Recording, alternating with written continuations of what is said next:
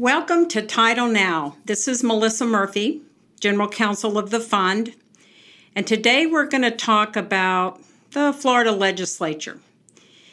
Being involved in the legislative and regulatory process on behalf of fund members is a very important part of the fund's mission. It is not easy to navigate the legislative process, and if you aren't vigilant, bills can get passed that aren't exactly in our best interests. So, it's important that we engage experts to help us through this process, and the fund has two of the best. Warren Husband and Jim Daughton are principals in the Tallahassee firm Metz Husband and Daughton, with whom the fund has had a very productive long term relationship. They're here to talk with us today about what to expect in the 2018 legislative session. Jim and Warren, welcome to Title Now, and thank you for joining me. Thank you, Melissa. Thank you. So, I think it would be helpful for our members if you would review the schedule leading up to the official beginning of the 2018 session.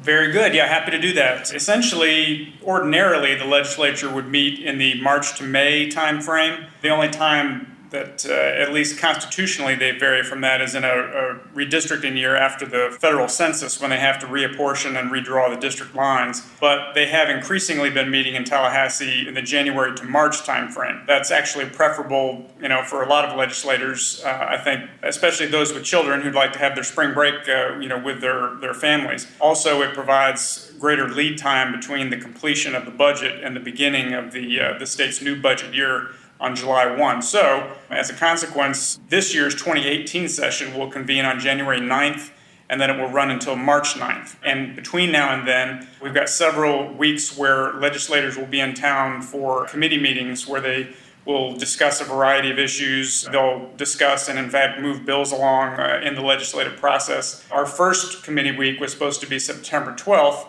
that week, but if those meetings were all canceled due to Hurricane Irma. So the upcoming meetings are the week of October 9, October 23, November 6th, and November 13th, and then they're also back for one week in December, the week of December 4th. So, are there already bills that have been filed that the committees are giving thumbs up or thumbs down to? Absolutely. There's been a couple of hundred bills filed thus far. We'll have a couple of thousand before it's all over. So, there'll be a lot of bills filed between now and, and the beginning of the session on January 9th. But there are certainly bills that are already in the hopper and that committees are considering and moving along the process, even this first week of committee meetings. So, it's important that we be involved even during these very early committee meetings. That's exactly right, Melissa. Really, the interim committee meetings are, are, a critical time where legislation can not only be filed but also heard in committee and sort of move through the legislative process. The only action that the legislature can't take during an interim committee meeting week is, uh, is final passage of a bill. And if you're actually trying to be proactive and pass a bill, the, the rule of thumb is that it has to have at least one hearing prior to the beginning of the legislative session. How difficult is it to get a bill on the agenda for the committees that need to weigh in? Well, it's very difficult, first of all, just to get a bill filed. Uh, the House members are limited to six bills that they can file for any given legislative session. The Senate can file as many as they'd like, although they have to introduce their bills in person and participate in all the committees. So you could imagine if a senator had 40 or 50 bills, he or she wouldn't have anything else to do but present bills in committee. So the process is really built to have fewer bills filed than more. And of course, when your legislative committees change every two years, your committee chairman change every two years, as does your Senate president and speaker, there's a lot of people who are just learning the ropes during these interim committee meetings. So it's very important that when you're trying to be proactive and pass legislation that you really get to work in the summer, educate those committee members, and then push hard to get your bill heard on an agenda in one of those early committee meetings. Wow. It's it sounds like a minor miracle if a bill makes it through. What about the whole issue of the budget. You all just mentioned sort of in passing the budget, but is the budget something that is dealt with in these committee meeting hearings? Yes, as a matter of fact, the only bill that the legislature has to pass every year is the budget bill.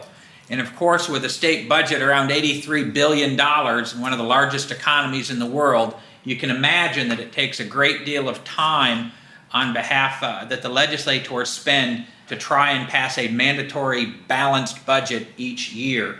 That's one of the things that differentiates the state of Florida from one, other large states, and of course also the federal government. Already plans are being made for the 2018 19 fiscal year, which begins on July 1st. Agencies have submitted their budget requests to the governor, and then the governor has to submit his overall budget recommendations to the legislature at least 30 days prior to the beginning of the legislative session. And in terms of the fiscal outlook, I think it's important to note that prior to Hurricane Irma, Florida was hovering at a very, very slight surplus. Those of you who are involved in, in real estate, which I suspect is all fund members, can tell that the real estate market has been doing pretty well. That's a key driver of the state budget. But because of Irma, it looks like that, that slight surplus for the next fiscal year has been eliminated. And we're waiting to see, revenue estimators are waiting to see what the impact of Irma is going to be on the upcoming budget they're painting a very sort of a dismal view of what the next fiscal year may, may look like. We're going to be watching this budget process uh, very carefully over the next few months. So, do you think that the governor is going to take this right up to that 30 day advance deadline before he'll present a budget? The governor often, uh, this governor and prior governors have often seen the budget as a, an opportunity to lay out to the public what their important policy issues are going to be. And so typically they will sort of pre announce some of the big initiatives that are on the governor's priority list prior to the beginning of that budget submission. So you may see Governor Scott move around the state and talk about education issues or talk about tax policy or talk about health care and then it all culminates in the beginning of that budget. So I would expect during the month of November, you're going to see uh, see him moving around the state, talking about the fiscal situation that the state's in and what his priorities are. That's a perfect segue into comment and a question that I have for you because I've been pretty involved in the legislative process for a number of years, and I am always impressed by the range of issues and important issues that our legislators have to try and deal with. They have to try to solve a problem or make better. It's not it's not a narrow range of issues. It's a very very broad range of issues. So what's up in 2018?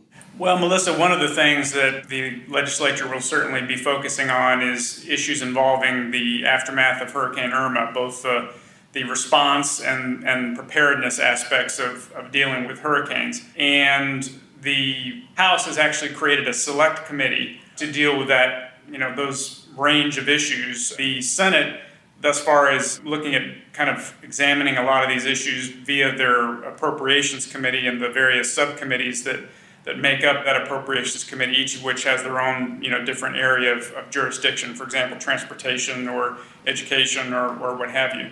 The range of issues that they'll be looking at in that context are, are you know pretty broad, from avoiding and mitigating you know future storm damage, which you know can get into issues with the building code, electrical outages, uh, infrastructure hardening, how do we reduce flooding in, in various areas, etc and they range from that to issues involving the evacuation and the adequate supply of gasoline, medical facilities and their power needs and, and backup power needs, issues involving reconstruction. You know, are there barriers or issues in Florida law that, that could be dealt with that would expedite the reconstruction of, of damaged facilities? And it ranges from there all the way to issues of, of tax relief, you know, that could be helpful in, in bringing communities back online uh, as well as a lot of issues involving insurance and banking. You know, is uh, where was the worst of the damage? What kind of issues are involved in terms of reserves and reinsurance levels for, for example, the CAT fund and things of that nature.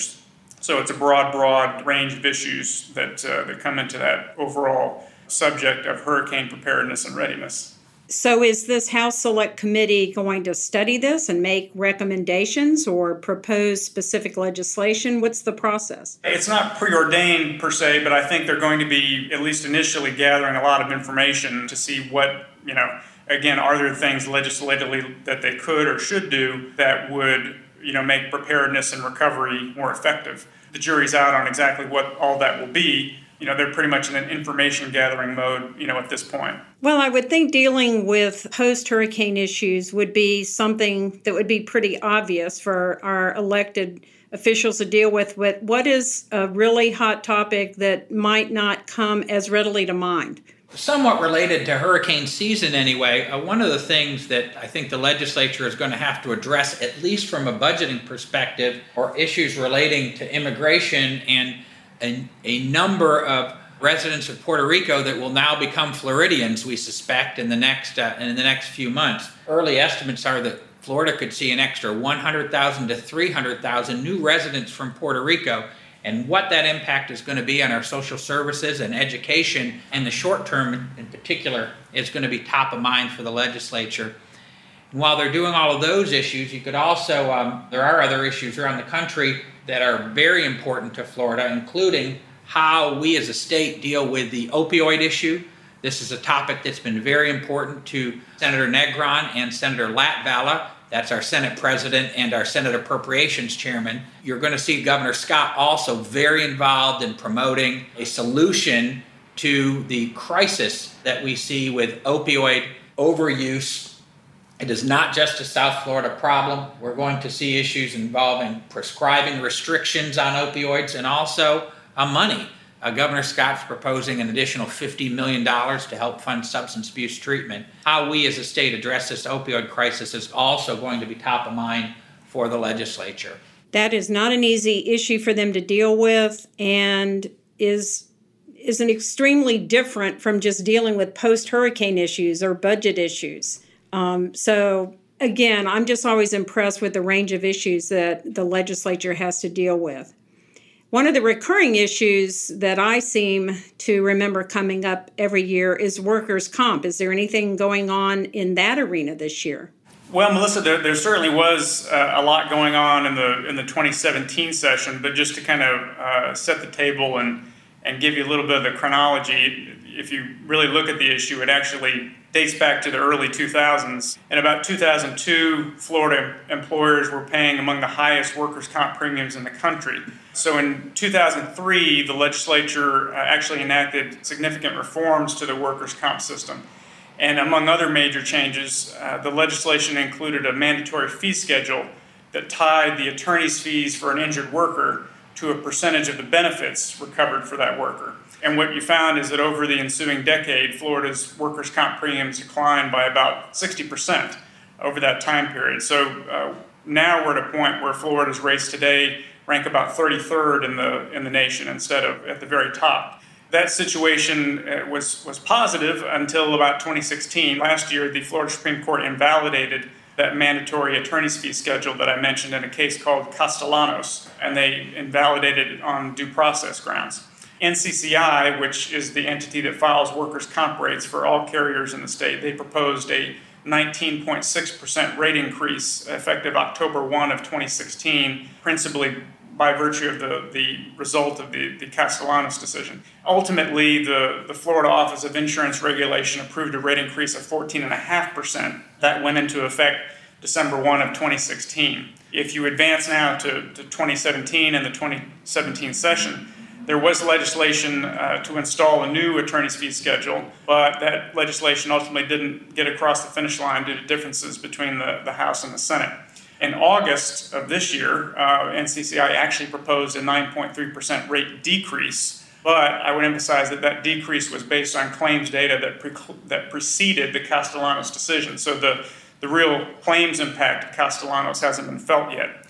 But nonetheless, as we go into the 2018 session, uh, that proposed rate reduction has really dampened the legislature's enthusiasm for digging into the workers' comp system, which is always a very difficult and contentious issue. So, as a result, I expect that all the activity that we saw in the 2017 session in 2018, there's probably not going to be a great deal of activity and probably won't be until really the rate impact of Castellanos filters through into the rate process, which won't be until probably you know, late 2018. So I think that issue is, you know, you'll see some press about it, but it doesn't look like there's a lot of appetite to dig into that at this point. Is there anything that you are watching particularly on behalf of our fund members? Well, there's a couple. There's a, a, couple of bills that have been filed thus far, and of course, as I mentioned, you know, there's only been a couple of hundred out of what will ultimately be a couple of thousand bills filed. But there's uh, basically three that uh, that I could touch on today. Number one, there's the bill dealing with the interspousal transfer of real property uh, and exempting those transfers from documentary stamp taxes. Uh, as you know, those taxes are assessed currently at 70 cents per $100 in consideration.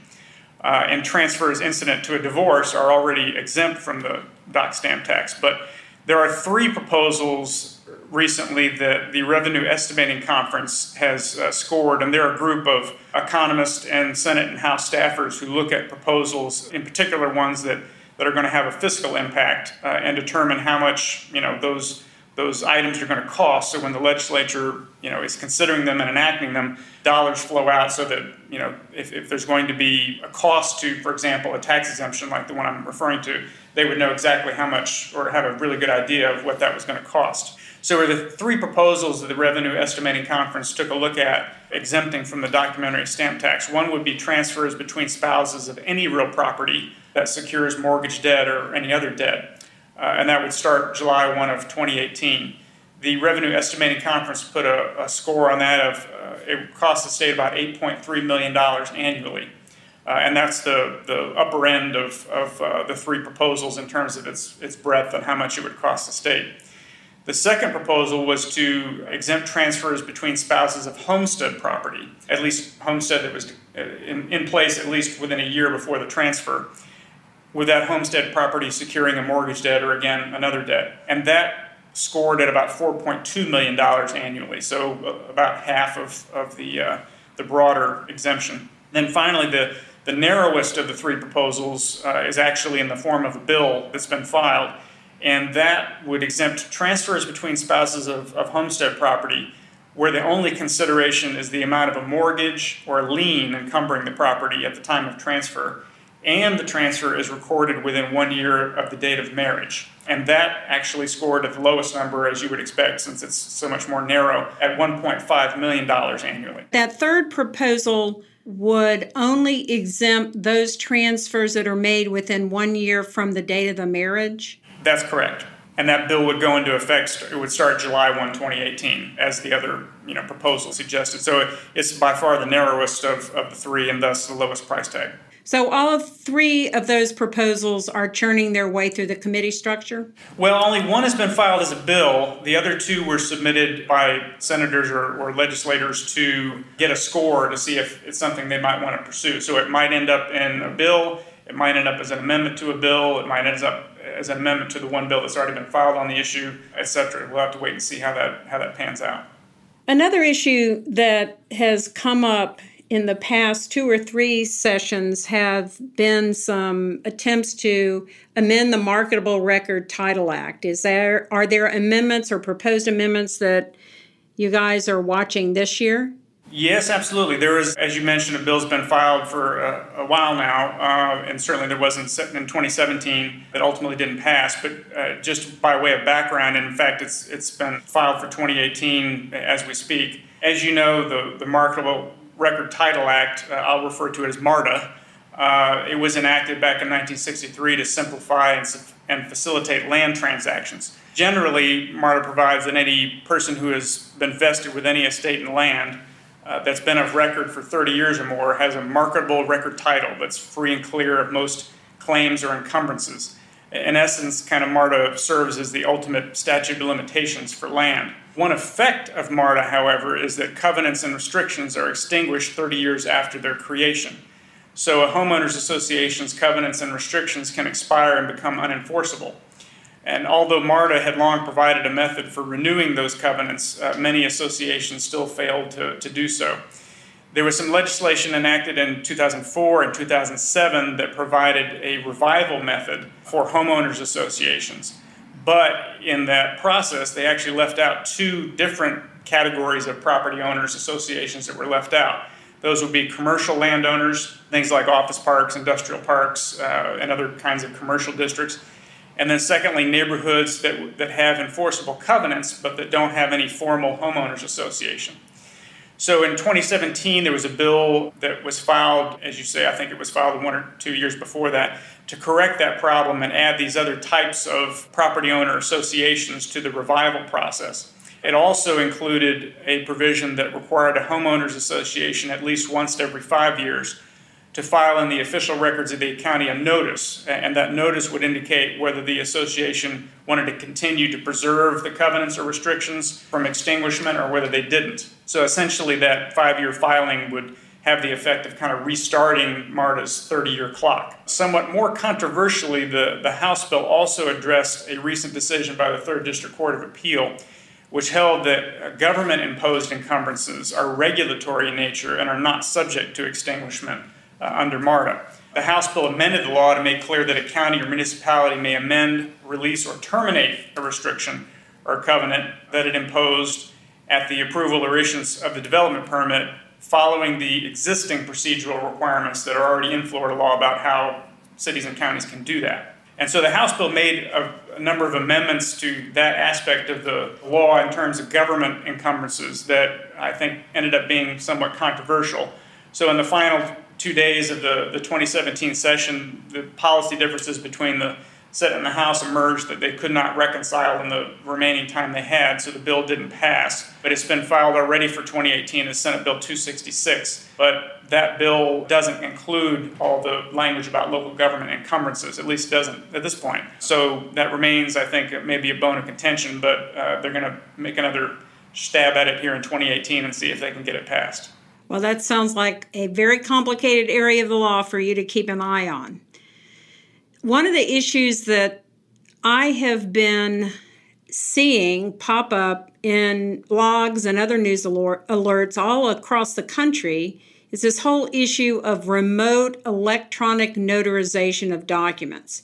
Is Florida moving in that direction? It's interesting, the, that issue popped up in the last session in 2017. While Florida notaries are already authorized to notarize documents electronically, in particular, the notion of electronic witnessing of documents came up in the context of a, of a bill in 2017 that would have authorized electronic wills in Florida. That bill ultimately passed, but it was vetoed by Governor Scott. So uh, I'm sure we're going to see some activity on that in the coming you know, legislative session. Well, that would be an area that we need to pay a lot of attention to on behalf of fund members because it has a lot of ramifications for their daily practice and for ensuring title and making sure that documents are correctly executed in accordance with the law for insurance purposes. Absolutely. And, and that bill from 2017, it provided for an electronic will which could be witnessed through the remote presence of two witnesses via a live, secure video and audio link with at least one of those witnesses being an attorney or a notary. And there was a variety of requirements that the bill put in place in terms of you know, the nature of that live teleconference to ensure the identity of the testator. Various questions had to be put to the testator on, you know, uh, on tape so that it, it could be the testator's competence, you know, could be evaluated, et cetera, et cetera. And Governor Scott vetoed the bill because he didn't feel there were adequate safeguards uh, in the bill to protect the will-making process from exploitation and fraud. So uh, he vetoed it, but encouraged the legislature to take another shot at it and see if they couldn't fix, you know, some of those concerns. And Melissa, you could see a situation where some of the proponents of the electronic wills decide to maybe take a smaller bite at the issue and just focus on the electronic notarization of documents Uh, so we'll have to see how that plays out. But I think, as you mentioned, what you've read and seen in other parts of the country, you're going to see in Florida in 2018. I don't doubt it a bit, and I feel a lot better having you guys up there keeping an eye out for it. So, how does the Constitutional Revision Commission fit into all of this? What effect are they going to have, and how are they working? Well, we certainly couldn't let a policy briefing occur without discussing the Constitutional Revision Commission Florida is uh, the only state in the country that allows almost a set of uh, founding mothers and fathers, if you will, uh, put issues directly on the ballot for consideration by the voters. This is a commission that is appointed once every 20 years. They review Florida's Constitution and propose changes for voter consideration. The Attorney General serves on the Constitutional Revision Commission, and then the governor gets to appoint 15 members, and the Senate and Speaker each appoint nine, and then the Chief Justice appoints uh, appoints three. These commission meetings take recommendations from the public, and also commissioners can come up with their own recommendations for changes to the Constitution. They vet those through a committee process. This Constitution Revision Commission holds, and ultimately the decisions that the CRC, if you will, make can be placed directly on the 2018 ballot. Of course, it takes 60% of the citizens to adopt an amendment to the state constitution. So the CRC is also trying to gauge what is palatable, palatable not just to their own members, but also to the voters in a 2018 election. Any prognostication as to how many amendments will get through the process and we will see on the ballot in November? If it holds true from 1978 and 1998, I suspect you'll see under 12 make it through the entire process. And they could we'll range see on issues. happens. That's right. They could range on issues from from education policy to tax to healthcare. If you look at the various sections of the Constitution, there's not anything that would be immune from the CRC scrutiny. Well, and of course, one of the most common constitutional concepts that real estate attorneys deal with, and probate attorneys also, is homestead. And sometimes people lose sight of the fact that many of the characteristics and aspects of homestead property are based on a constitutional provision, and that potentially could be the topic of one of these amendments. So it's important for us to keep a close eye on what comes out of this commission. That's exactly right. Well, Warren and Jim, thank you so much for joining me on Title Now. I really appreciate your time. I certainly appreciate what you do for the fund and for fund members across the state, and look forward to hearing what happens during the fall committee meetings and getting geared up for what kicks off in January. Absolutely. I mean, it, it will certainly be a grueling few months. All of us in Tallahassee have our track shoes on and are ready to do our thing, but it's so important and really to emphasize to, to the members that, you know, you really have to be on the ground in Tallahassee all the time. The saying up here is that in Tallahassee, if you are not at the table, then you are on the menu. That is certainly something that's proved out time and time again in Tallahassee. You have to be there around the ball, or uh, your interest can easily be eclipsed. So, Well, thank you all again. Thank, thank you. you. So, thank you for listening to Title Now. What else do you need to know today? I think I'm going to take this opportunity to suggest that what you need to know and realize is that Jim, Warren, and I cannot do it on our own up in Tallahassee, and we need your help. And the way in which we need your help right now is for you to support the Fund's Political Committee title. And that would be by making a contribution to title so that we can support those legislators in Tallahassee who understand our issues, are supportive of our issues, and help us to promote our agenda in Tallahassee. So be on the lookout for an email from me giving you more information from Title. And I hope that this session of Title Now has shown you why it's so important that you support Title and help us in Tallahassee. As always, thank you for your support of the fund.